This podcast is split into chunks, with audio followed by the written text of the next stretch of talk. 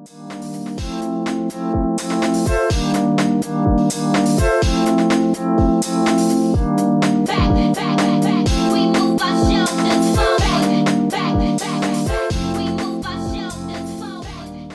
всем привет! С вами подкаст FemTalks. Меня зовут Настя Красильникова. Здесь Лана Узрашвили. Привет. Катя Денисова немного приболела, но душевно она с нами. И сегодня у нас в гостях Ксюша Щенина. Ксюша — идвоактивистка и правозащитница людей с туберкулезом. Ксюша, привет. Привет. И сегодня мы надеемся, что получится выпустить подкаст именно в этот день, 24 марта, день, Всемирный день борьбы с туберкулезом. Правильно? Все верно?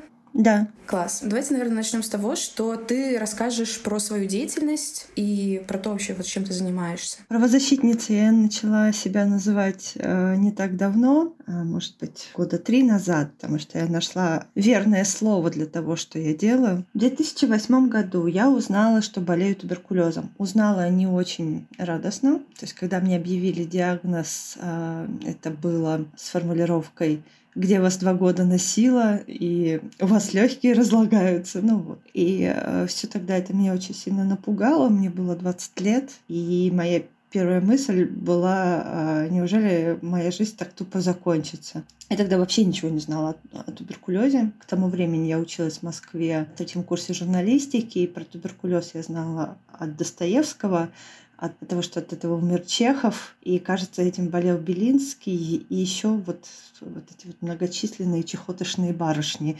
которые были в а, литературе там, 19-20 века. И то это все очень, ну, это было чем-то очень далеким. И после этого, то есть я в этот момент находилась в Хабаровске у своих родителей в родном городе, и мне пришлось оставить учебу надолго, то есть на несколько лет.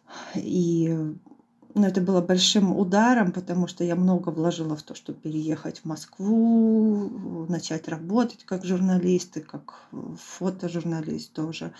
И я много сил в это вкладывала, и тут мне приходится ну, оставаться и отказываться от всего. И это сильно меня в тот момент подкосило. Ну, я попадаю в параллельный мир абсолютно. То есть этот мир, а, оказывается, все это время существовал, но его как будто не было. Ну, то есть это, наверное, такая же ситуация, как с тюрьмами или с э, психоневрологическими интернатами, что они существуют здесь и сейчас, но находятся вне обычного взгляда, и, и это ну, порождает очень много ужаса. По-другому не скажу. И поразило меня больше всего молчание. Когда я в 2008 году начала искать всякие материалы, статьи, ну что-то, что мне может рассказать о, том, о своей болезни, я не находила ну, практически ничего. То есть это была статья в э, Википедии и, может, там медицинские материалы, но вот что-то понятное а, для пациентов этого не было. Это одна вещь. И как журналистка, да, я ну, в этом увидела огромный пробел и начала, начала делать что-то, писать начала. То есть пока это был личный блог, там, и моими основными потребительницами информации были мои соседки по палате, которым было сложно а, понимать, чем они болеют. И у них не было такого навыка поиска информации, как у меня был. И а, больше всего меня поразила стигма. То есть а, там в палатах я узнала, насколько женщины ну, не защищены. И это был, ну,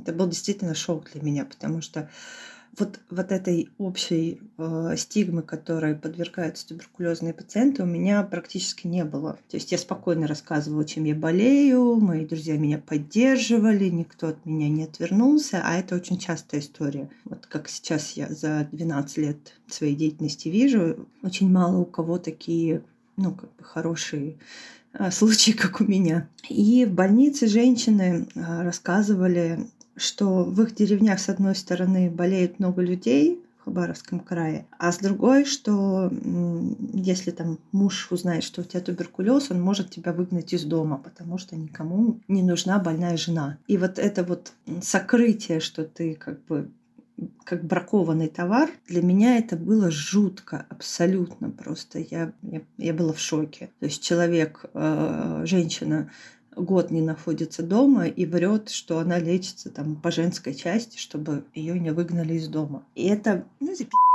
Ксюша, ты можешь рассказать про то, а почему происходит стигма именно про само заболевание? Для меня тоже было тогда удивительным, ну то есть почему люди стыдятся. То есть я тогда это формулировала как стыд, и у меня ну, до сих пор слоган сообщества, который я создала для помощи людям с туберкулезом, там слоган «болеть не стыдно». Первые годы меня больше всего интересовало, а почему и откуда в людях берется этот стыд. Особенно он ударяет по женщинам, потому что у нас э, есть прям очень страшный случай, когда же, женщина настолько обвинила в себя в болезни, в том, что она могла заразить детей, что она плохая мать, плохая жена, что она спрашивала, как ей безопаснее покончить с собой, чтобы от всех избавить от этого позора. И э, вот эта стабилизация психологического состояния очень важная.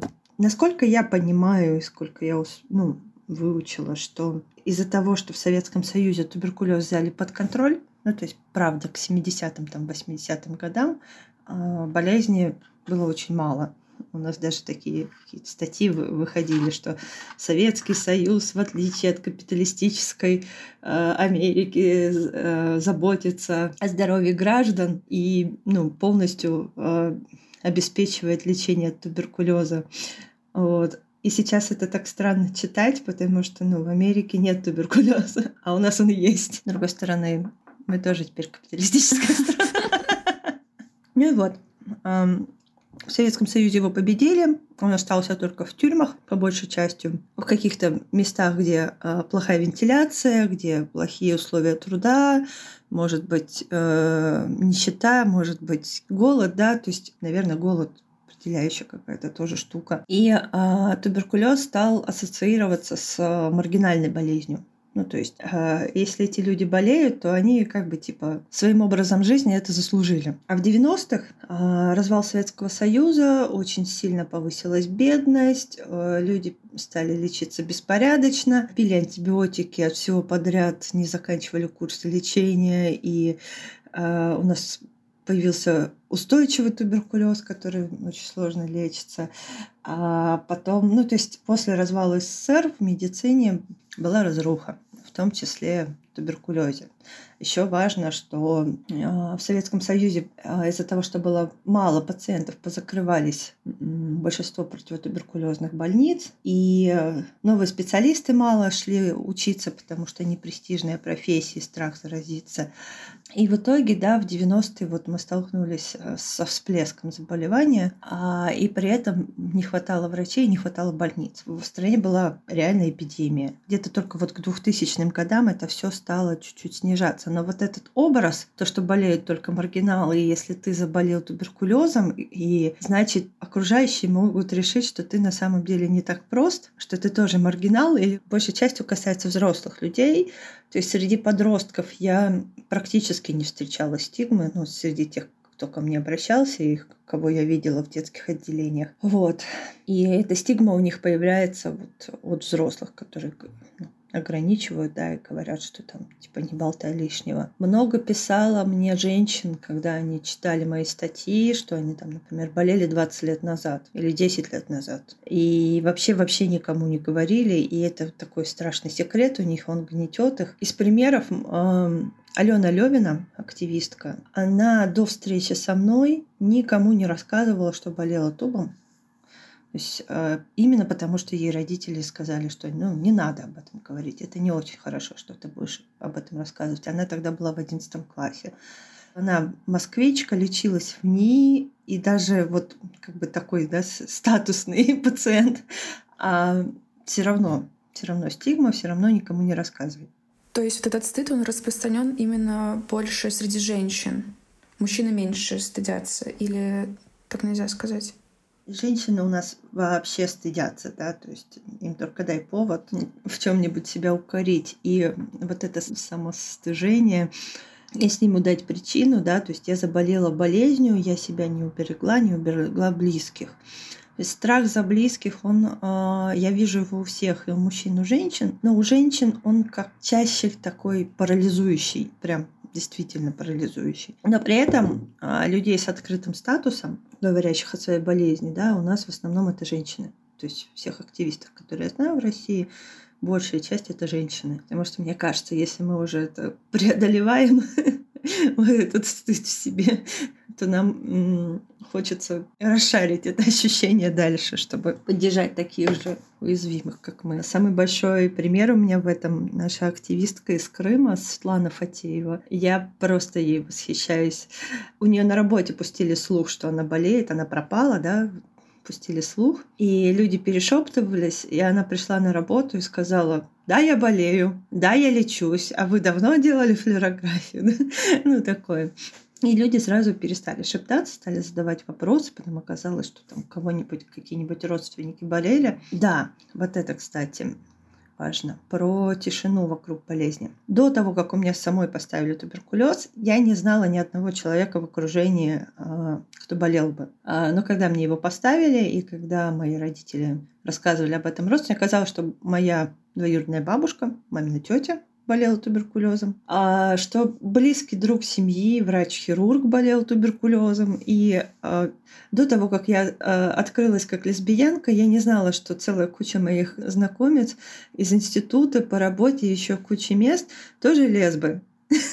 То есть не спрашивай, не говори. Ну, абсолютно такой же принцип. То есть если ты из нашей группы, то мы тебе скажем. А если нет, то держишь в секрете. И с некоторыми из людей в том же институте. Я, когда заболела, начала вести блог, мне написало три девушки из института, что они болели, болели или э, заболели после меня. Я просто хотела подумала насчет э, того, как женщины, вот ты говорила, что они там скрывали болезни от мужей, потому что они там их бросят и так далее. Это, конечно, э, если мы говорим именно про гетероотношения, да, то мне кажется, что в таких парах, как правило, именно на женщине в большей степени работа заботы находится, и поэтому, э, то есть они да. понимают, что... Да, это да, очень да. важно, что у нас очень много историй, когда а, женщина заболевала и ее оставляли. А, иногда не сразу, но а, через какое-то время. У нас есть, конечно, и обратные истории про то, что женщины уходили от парней, но вот именно, ну, может быть, я, конечно, как феминистка больше на них обращаю внимание. Вот. Но это не только в туберкулезе, я слышу это девочек, из, а, девушек с онкологией, да, там и с другими заболеваниями. От женщин, у кого рождаются там дети с инвалидностью тоже, да, у нас ну, в целом посмотреть по стране статистика у нас не веселая. Тут еще важно про нагрузку, которая ложится. То есть, если заболевает мужчина, то мы чаще видим, а, что мужчина может не обращаться за помощью, а вот, например, его жена или сестра приходит в сообщество и узнает все-все о болезни и пытается его поддержать со всех сторон. Или мама, да. И вот этот вот элемент заботы, то есть помимо того, что женщины болеют, так они берут на себя нагрузку заботы очень сильно. А туберкулез, он а, любую семью может истощить и превратить в нищую. И это тоже очень важно. Плюс поиск работы. После туберкулеза накладываются в России накладываются ограничения по труду. То есть, например, если ты работал с маленькими детьми, а чаще всего с детьми у нас работают женщины, то есть это медсестры, это нянечки в детских садах, это воспитательницы, а, и ты теряешь право на работу. То есть там группа младшего возраста. Ты теряешь право на работу, если работаешь с детьми младшего возраста. То есть это детский сад и первые классы школы. И, например, врач-педиатр.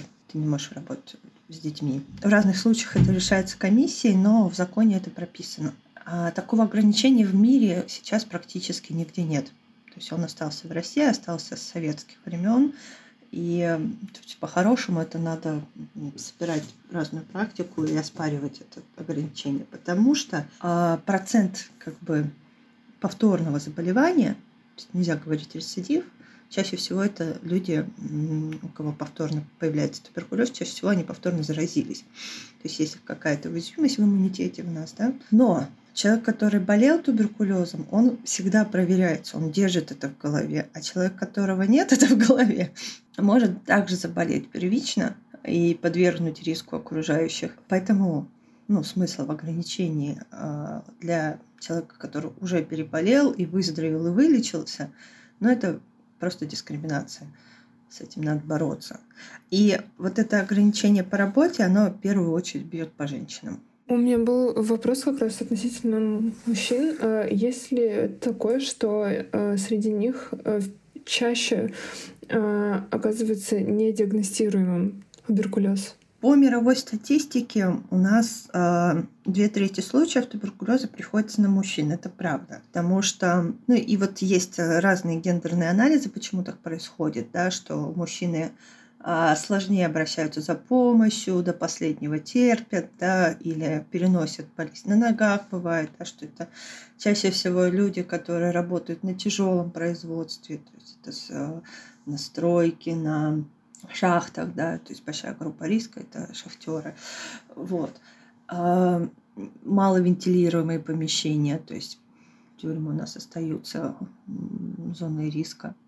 Женщины жертвенны, да, у нас есть это в воспитании. И мы чаще отказываемся от э, хороших продуктов, от э, там, дорогих э, продуктов, как, такие как фрукты и овощи, да, в пользу э, близких. То есть это могут быть дети, могут быть э, партнеры и так далее. А есть э, синдром Йентл в отношении вот туберкулеза? А что это за синдром? Синдром Йентл — это вот э, такой термин, который как бы фиксирует общее пренебрежение в медицине к симптомам, про которые говорят женщины. То есть как бы говорят, что если, если, если симптомы, которые говорят женщины, немного отличаются от общепринятых, то есть как бы андроцентричных, да, и которые диагностированы в большей степени у мужчин, то к ним относятся с пренебрежением, не обращают на это должного внимания и как-то вот типа отмахиваются от этого. Знаешь, сложно сказать, потому что у нас э, вот в плане туберкулеза у нас очень ну и хорошо, что она у нас есть. В плане туберкулеза у нас очень четкая система диагностики. Проблема в том, что туберкулез, он в целом не обладает какими-то ярко выраженными симптомами, пока не станет слишком поздно. То есть вот этот знаменитый кашель с кровью – это признак совсем позднего терминальной стадии болезни, да, скорее. Ну или если у человека индивидуально там какая-то поврежденность сосудов, они лопаются легко. Но в целом, да, а, единственный симптом такой общего туберкулеза это слабость. Просто слабость и все. ну, то есть, и это то, что мне не дало поднять, что я два года болею. Просто у меня была слабость, и я себя корила а, за то, что я ленивая. То есть я делаю недостаточно. Я себя пинала, соскребалась в кровати, шла на учебу, потом работала, и вот это у всех все получается, а я ленивая. И ну, это такая огромная ловушка, и я вижу ее очень у многих. И Поэтому, мне кажется, важным рассказывать женщинам, чтобы они себя не пинали лишний раз, а шли проверяться. Что туберкулез не видно. Его даже не сразу видно на, на снимках. То есть нужно какое-то время, чтобы он развился в легких, его увидели. Вот. Есть такая еще штука, как внелегочный туберкулез. Часто причина, например, бесплодия – это э, внелегочный туберкулез. Но этого обнаружить практически невозможно. И думаю, что женщина, которая искала причину своего бесплодия и лечилась всем, чем только можно, э, и дошла в итоге до ну, нелегочного туберкулеза, это будет большая удача вообще обнаружить его. И вот в этом плане, да, может сказываться.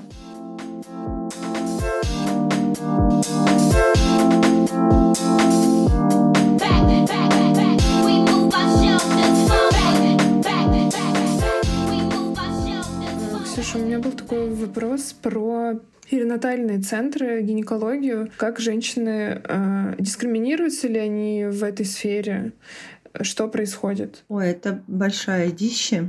Это была следующая тема, про которую я ну, хотела поговорить. А в целом тут есть несколько типов насилия. Ну вот просто по-другому нельзя сказать. Начнем с того, что роды — это группа риска по туберкулезу. То есть что такое туберкулез? Туберкулез это не просто инфекционное заболевание, которое, ну вот как ковид, да, распространяется через воздух, и там встретил человека в автобусе и заболел. Ты, конечно, можешь встретить в автобусе человека больного туберкулезом, но заболеть это непросто. То есть сейчас по статистике у нас э, треть Земли, треть населения Земли инфицировано туберкулезом. То есть это значит, что мы носители как бы латентной инфекции. Она у нас живет, пока организм справляется с ней, ты не заболеваешь. Стоит организму дать сбой, а, и болезнь развивается. И роды — это вот такой э, экстремальный момент. В организме сыпется то, что слабее всего, и часто, то есть часто после родов у женщин наступает заболевание. Поэтому, например, в ряде регионов ребенка отдают на руки женщине только после флюорографии. То есть, если делают флюорографию, смотрят, что все в порядке, тогда отдают ребенка. Туберкулез может развиться и через, э, ну, то есть в течение трех месяцев, трех-четырех месяцев после родов. И нужно быть в этот момент внимательным. То есть помимо послеродовой депрессии, да, нужно следить и за легкими тоже. Это что касается родов, да, что ну, роженец это группа риска, да, высокое истощение, высок, то есть помимо всего прочего, помимо родов, а, вот эта нагрузка первые годы, да, недосыпание, плохое питание, ну вот все, все, все, с чем сталкивается молодая мама, это все это все а, превращает родивших женщин в группу риска. А во время самого лечения то, с чем я столкнулась э, в моей палате, да, надо знать, что противотуберкулезная терапия ослабляет, например, контрацептические препараты. То есть у них такое свойство есть. И об этом не всегда предупреждают. И женщины э, забеременевают во время лечения. И дальше начинается такая стопляска, что есть женщины, которые хотят сохранить ребенка. А врачам э, бывает, ну, это сложно. Вести беременную женщину сложнее, чем не беременную. И начинается прессинг, вот просто вот очень жесткий прессинг к абортам. То есть где-то наоборот отговаривают, а там я столкнулась с тем, что это было до ужаса просто. То, как э, промывают, ну просто, просто как сильно и жестоко бывает э, давят на беременную. То есть у тебя родится урод, а вы умрете в родах там вместе с ребенком, э, у тебя родится урод, и муж тебя бросит, ну такое вот. И э, ну, вот это вот нагнетение, что женщины соглашаются на аборт не, не взвесив за и против, да, а вот в таком состоянии, и после аборта еще пребывают в таком же состоянии, ну, как бы ужасном. И э, эта история моей палаты. В моей палате э, лежала девушка, она была из соседнего города. Э, ее направили в хирургию к нам, потому что у них не было хирургии. И чтобы сделать операцию, ей сказали, что нужно быть делать аборт, а беременность у нее была желанная и долгожданная, но вот под этим прессингом она ее делала. И на операции оказалось, что у нее нет туберкулеза, а то, что он белое вот пятно на снимках принимали за а, как бы туберкулему, оказалось а, рубцом от пневмонии. То есть она потеряла ребенка и полгода жизни, и вот, вот это все. Я не знаю, на самом деле, да, то есть меня тогда это очень сильно просто поразило, и я стала расспрашивать женщин о, об их опыте беременности, об их опыте родов, э, что, ну, с чем они сталкивались. И я много таких историй собрала. И тогда я стала интересоваться врачей из национальных институтов, что уже давно, ну, как бы сформулированы а, техники ведения беременных, что женщине не обязательно делать аборт, что опробованы лекарства, что на плод ничего не влияет. Дети рождаются, вот кто писал, дети рождаются здоровые. Другие еще есть случаи, ну вот вообще дикие, что а, если у женщины заболел муж, то врачи не фтизиатры, а вот из э, женских консультаций начинают говорить, что у него, ну, то есть у тебя бракованный супруг, и сделай аборт, вот когда он вылечится, да, там, тогда э, и родишь здорового ребенка, а сейчас делай аборт. А это вообще никак не влияет, то, что человек болел. Ну, то есть у нас несколько таких малышей есть, по-моему, трое. Э, женщины к нам обращались, и мы говорили, нет, все в порядке, вы можете сохранить беременность. И, и ты думаешь, что в головах у этих специалистов, почему они так делают. Но Вообще вот это, это отдельное, конечно, а, приключение родить после туба, потому что вот эта отметка в карте, или если тебя спрашивают о перенесенных заболеваниях, часть женщин, кто уже не состоит на учете, они скрывают это, конечно. Потому что даже если ты болела 10 лет назад, то э, специалисты могут напугаться и отправить рожать тебя в спец, э, спецотделение в обсервацию. Потому что, ну, они боятся с тобой иметь дело. Потому что знания о туберкулезе не очень качественные в общей сети лечебной. И это касается не сколько даже беременности, а вообще, вообще после излечения пойти в общую лечебную сеть с какими-то проблемами. И врачи узнают, что у тебя был туберкулез, иногда они отпрыгивают прям, ну, знаешь, ощущение, что они отпрыгивают на другую часть комнаты.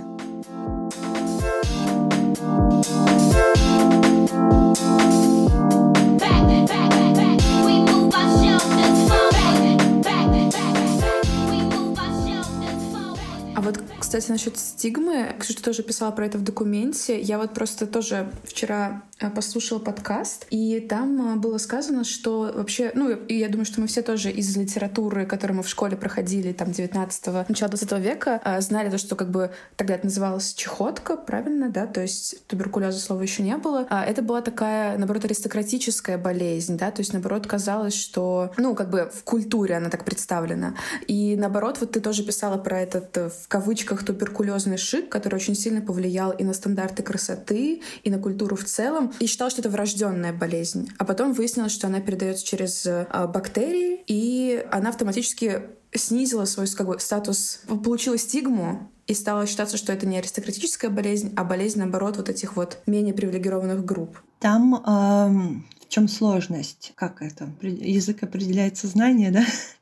Туберкулеза было очень много. То есть он был повсюду. А это была основная причина гибели людей. Ну, то есть всех убивал туберкулез, просто белая чума, и никуда было от него не деться. И это была основная причина младенческой смертности. Вот. Просто у класса выше, да, у них есть доступ к ресурсам. То есть это литература, это живопись, это то, что требует образования, чтобы зафиксировать. И ведь если мы посмотрим на литературу, там же не всегда а, описывалась умирающая аристократка, да, то есть это могла быть и, например, актриса, да, или вот, ну вот, пример фильм «Мулин Руж». Это должна была быть красивая женщина, которая красиво умирала. И да, действительно, туберкулеза есть э, такое свойство, что на какой-то момент, да, то есть э, организм борется с, с инфекцией, у тебя утончаются черты лица, у тебя блестят глаза, и вот этот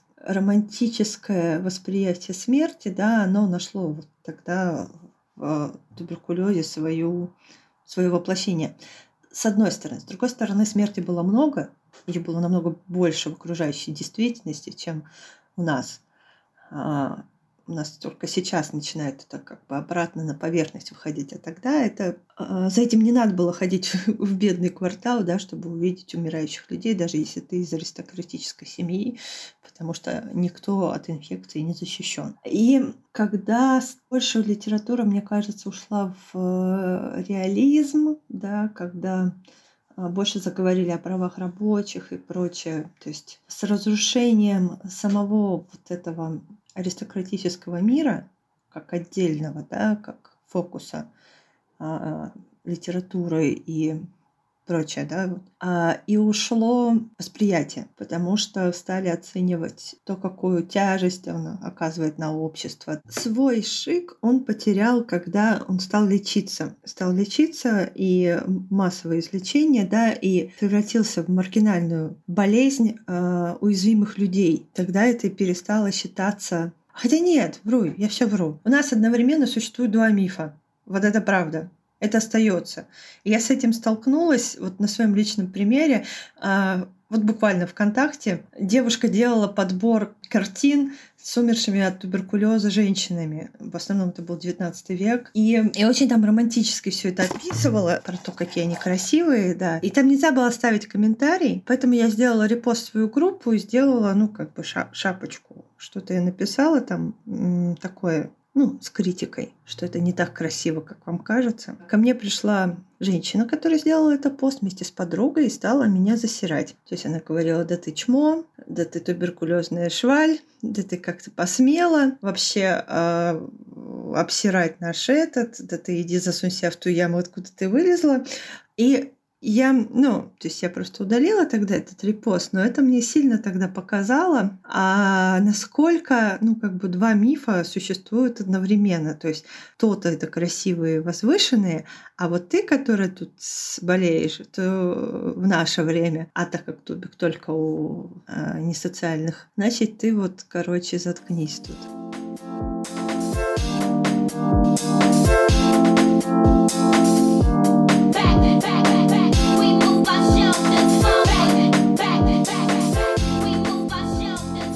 Еще несколько лет назад, и когда я болела в том числе, а, упоминания в СМИ о туберкулезе а, были чаще всего, когда у какой-нибудь нянечки, а, учительницы младшей школы, да, там, находили туберкулез. Начинается вот, проверять всю школу, разгневанные родители кричат, директора намыло, вот и в комментариях начиналось просто вакханалия про то, что надо сделать с этой женщиной, где ее видели, кого распять это адское просто вот. Ну, это, и ты болеешь, ты читаешь вот это вот все, и ты думаешь, боже, что в голове у людей. И при этом, что особенно обидно, чаще всего туберкулез у этих женщин находился во время как бы плановой проверки, которую раз в полгода проходят все ну, вот, специалисты работающий с детьми, потому что у нас законодательно э, закреплено, что каждые шесть месяцев ты должен делать флюорографию, ты работаешь с детьми. И в этих комментариях видно, что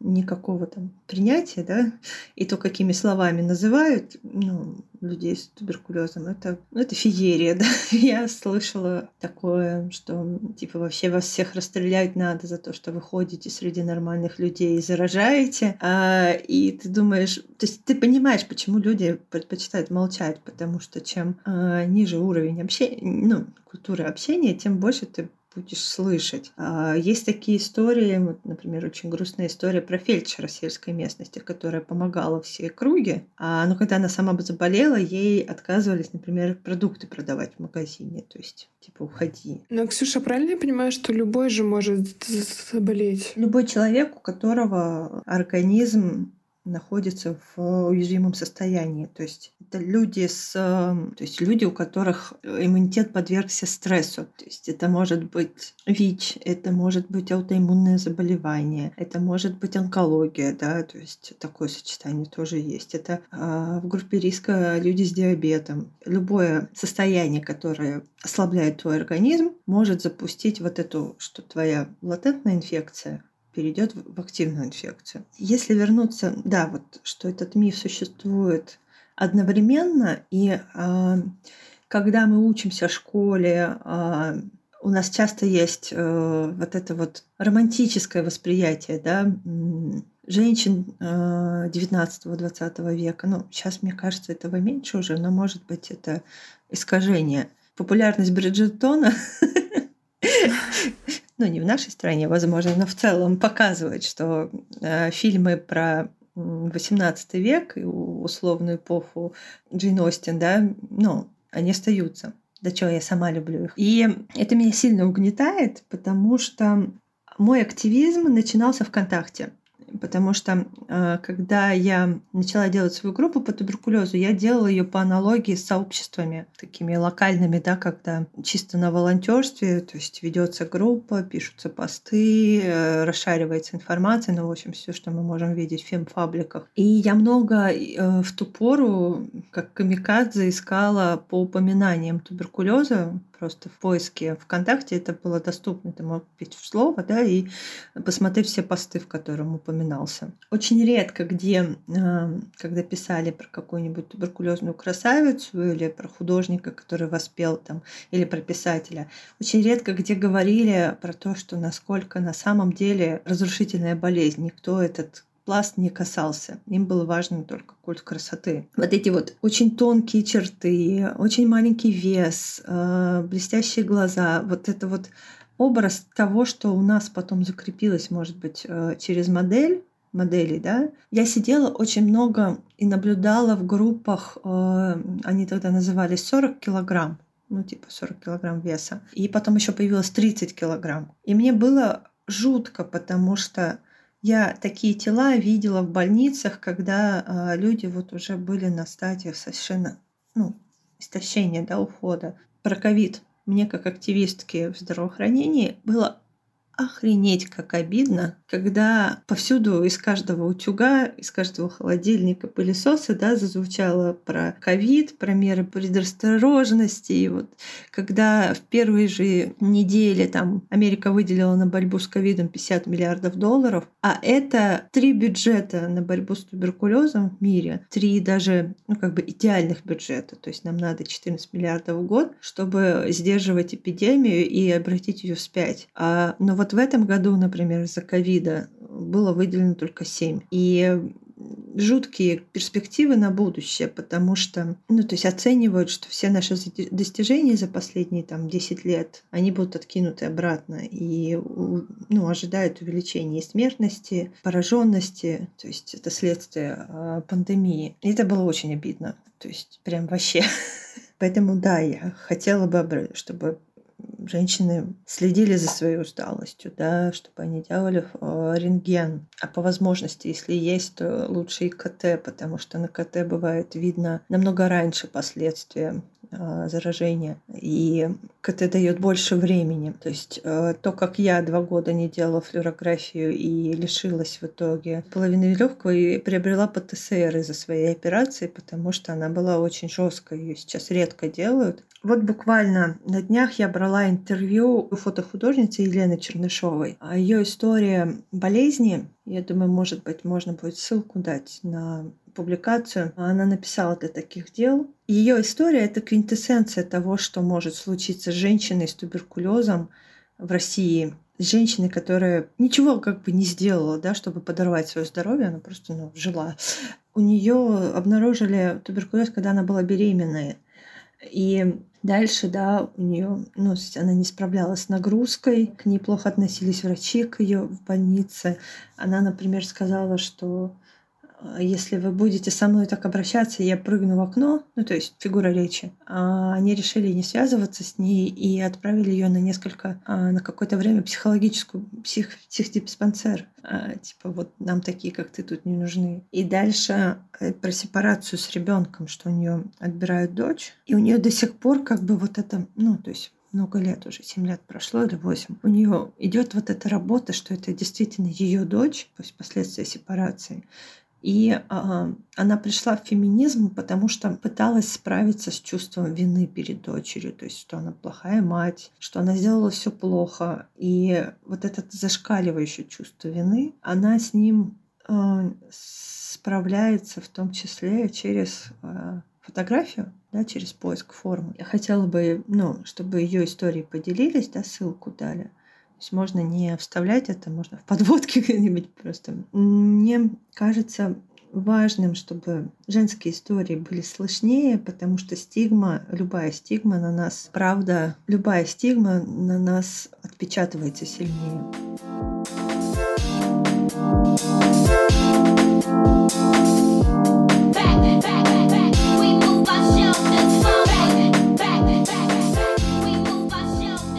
Еще я хотела бы сказать про ЛГБТ, да, про, да, в частности, про лесбиянок, у которых есть дети.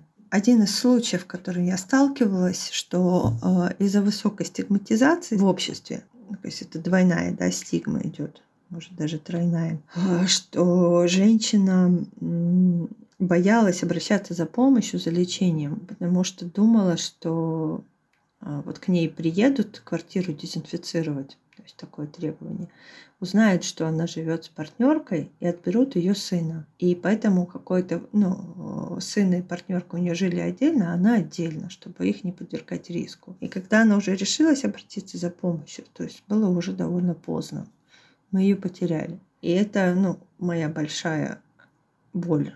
И найти не гомофобного фтизиатра это, ну, тоже такое большое приключение mm-hmm. в России. И тогда нам помогло, что ну, вот, ВИЧ-сервисные да, организации, то есть я через них заходила, искала врача-инфекциониста, который э, подсказывал, что вот вот этот, например, врач-фтизиатр нормальный. И вот через такой большой, да, то есть поиск э, своего врача, да, мы, ну, привели, чтобы он, ну, она, это была женщина, да, чтобы никуда не сдали, ничего, никаких дополнительных вопросов не задавали. А сейчас, когда мы видим э, истории про то, как у двух мужчин забрали, э, пытались забрать сыновей, да, или, то есть вот эти истории, они есть, и это тоже накладывает такой отпечаток то есть эм, я бы хотела сказать, что если вам страшно или вы столкнулись с э, болезнью, не знаете, как лучше поступить, да, как обследовать. То есть когда человек заболевает, э, его ближайший круг оповещают о болезни и обследуют их, ну, например, контакта. То есть как представить свою партнерку, да, что а, пойдут вопросы, чаще всего ее не представляют, и человек проверяется где-то параллельно, и, в общем, вот это все что касается здоровья, да, вот здесь из-за того, что туберкулез, он как бы под очень четким наблюдением, то есть это большая система контроля, которая нас сопровождает всю жизнь рождения в России, мы просто об этом, ну, мы это не рефлексируем, оно на фоне существует. То есть ты рождаешься, тебе э, ставят БЦЖ сразу в роддоме, потому что нужно успеть защитить ребенка до того, как он столкнется с инфекцией снаружи, да. Потом нам в школе ставят пробу манту, сейчас еще ставят детский тест, и мы тоже не отдаем себе отчета, для чего это делается. То есть мы знаем, что у нас что ее мочить нельзя, да, можно мочить, вот. Но для чего это делается, да, ну, как бы я не знала. То есть просто надо поставить. Потом в 14 лет нам начинают делать каждый год флюорографию, и тоже, ну, надо сделать. А зачем? А что все вот это вот многоступенчатая система защиты и контроля именно за туберкулезом, мне кажется, почти никто не знает. Ну, я не знала. Может, остальные умнее, чем я. Но тогда это, только тогда это, когда я заболела сама, только тогда это выстроилось в, вот в эту систему.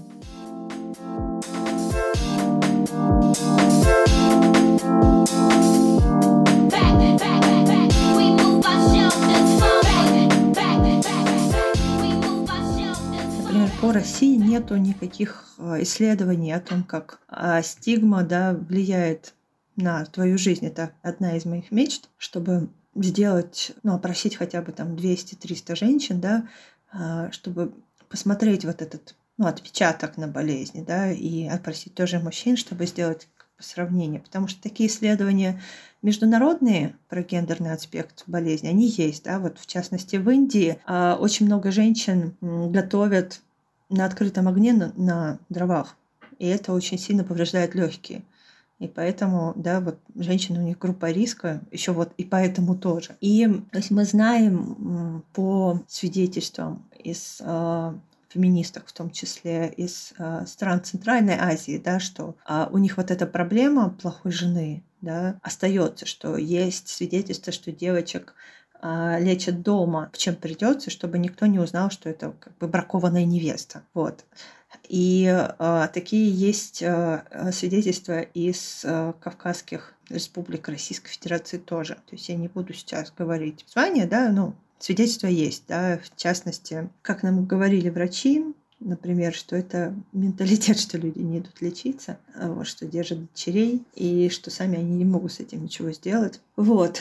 Также, когда я только первый раз искала эксперта, который со мной поговорит обо всем моем опыте, о моем желании помогать, да, я вернулась в Москву, закончила образование, и вместо книжки сказок, как я собиралась, я вообще была, ну, представляла себя как детскую писательницу. Я ехала за этим в Москву, да, чтобы мне помогали учиться писать, но скорее про среду, в которую ты хочешь попасть. Но после трех лет перерыва и после моего возвращения моя тема диплома стала журналистским исследованием по вопросам туберкулеза в России. И а, научной руководительницей у меня была Зоя Рашок из «Новой газеты». Я ей очень благодарна, что она тогда взялась, потому что за меня, потому что тогда социальная тема, социальная журналистика, ну, не особо вообще была кому интересно. То есть такого пласта сочувствующих, интересующихся граждан не было то есть это какие-то такие были те, кто любит чернуху читать, кому кто готов вот в это все зарываться. Ну, в общем, мало было.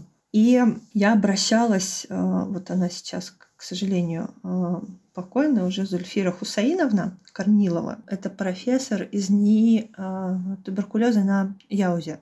И она рассказывала про то, как она ликвидировала э, туберкулез на Кавказе, вот как раз э, 90-е, 2000-е, что женщин очень много болеют из-за того, что их используют как инкубаторы, что они постоянно рожают, рожают, рожают, им не дают восстановиться, это истощает организм, и они заболевают. И мне кажется, что ну, такая проблема у нас есть до сих пор. То есть есть э, проект «Женщина-инвалидность. Феминизм», где ты тоже в «Зине» есть твоя статья про твой опыт, да, и не только про твой опыт. А, есть твоя группа ВКонтакте. Ну, то есть как, как людям можно связаться с тобой, если они захотят это сделать? У нас есть чат в Телеграме сейчас, довольно активно, он международный. А группа ВКонтакте больше российская, то есть она была российско-украинской, пока не запретили э, доступ в ВКонтакт. То есть люди все равно приходят к нам, но не так, э, не половина группы, как это было ну, раньше. Хотя мы удержались от срача на политические темы, у нас осталось такой так, уголок безопасности.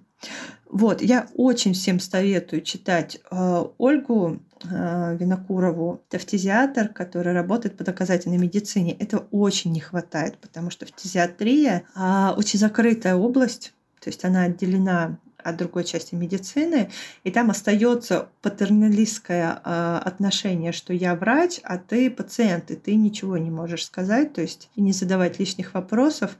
Э, когда я лечилась, мне а, на вопросы отвечали, ты думала, будет легко, ты думала, что ты попала в сказку, ну вот такое. И поэтому, да, я начала тогда искать информацию. И мне как активистке довольно сложно, то есть когда ты приходишь к врачам, они спрашивают, а ты кто? А ты зачем нам тут? Угу. Ты, ты же не врач, зачем? Это вот яркий э, случай, когда я к Малышевой на передачу пришла, послезавтра выйдет. Ты была у Малышевой? Несколько, два раза уже. И это отдельный трэш. Угу, вот, в этот раз я э, гонорар попросила. И там была на передаче ситуация, что они э, думали, какой... У них, короче, есть э, такое ограничение, что пациент может только раз принимать участие в передаче. А второй раз э, ты не можешь одного и того же пациента приглашать. И редактор приглашал меня как эксперта, который, ну, да, там, я работаю с международными организациями, работаю с ВОЗ, там, с врачами без границ. Я в этой теме 12 лет. А, и редактору это было понятно. А Малышевой нет. Ну, то есть у нее есть вот этот опломб «я врач, а вы никто». Но мы на все это оставим ссылки в описании, да? да то есть и на да. телеграм-чат, и на группу ВКонтакте, и на работы Ольги Винокуровой, на «Женщина-инвалидность. Феминизм». И на меня и на тебя. А на тебя куда? В Инстаграме? Да. Я Отлично. Это, я мечтаю, что у меня когда-нибудь будет 10 тысяч э, подписчиков, чтобы я могла наконец-то ссылки распространять через свой. Ксюша, спасибо большое тебе. Да, спасибо большое. Ага, спасибо вам огромное. Мы надеемся, что этот выпуск поможет поднять осведомленность э, об этой болезни, поможет бороться со стигмой и поможет э, женщинам и вообще всем э, обращаться за помощью и вообще мониторить свое здоровье. Вот, спасибо большое. Спасибо большое. Я хотела кстати, э, одно из мыслей, такую как бы завершение, что я знаю, что в исследованиях инвалидности как бы есть такая идея, что инвалид, э, человек э, сталкивается со своей инвалидностью именно когда он а, ударяется об среду. Ну, то есть он сам в себе эту инвалидность не так как бы ощущает, как вот когда он, он как бы сталкивается с реальностью. И поэтому мне кажется, что необходимо для того, чтобы вообще преодолевать э, сепарированность людей с заболеваниями, просто менять эту ре реальность, наверное, очень э, легкая мысль, банальная, но это факт просто, что вот если... Это самое сложное. Это очень нужно, и это то, что я пытаюсь сделать, но это самое сложное. Вот, потому что люди не хотят смотреть на болезнь. Спасибо тебе огромное, Ксюш, что ты это делаешь. Вам спасибо. Спасибо большое. Да, спасибо всем большое. Спасибо за прослушивание. Спасибо большое, Ксюше. thank you back, back, back. We move our shoulders.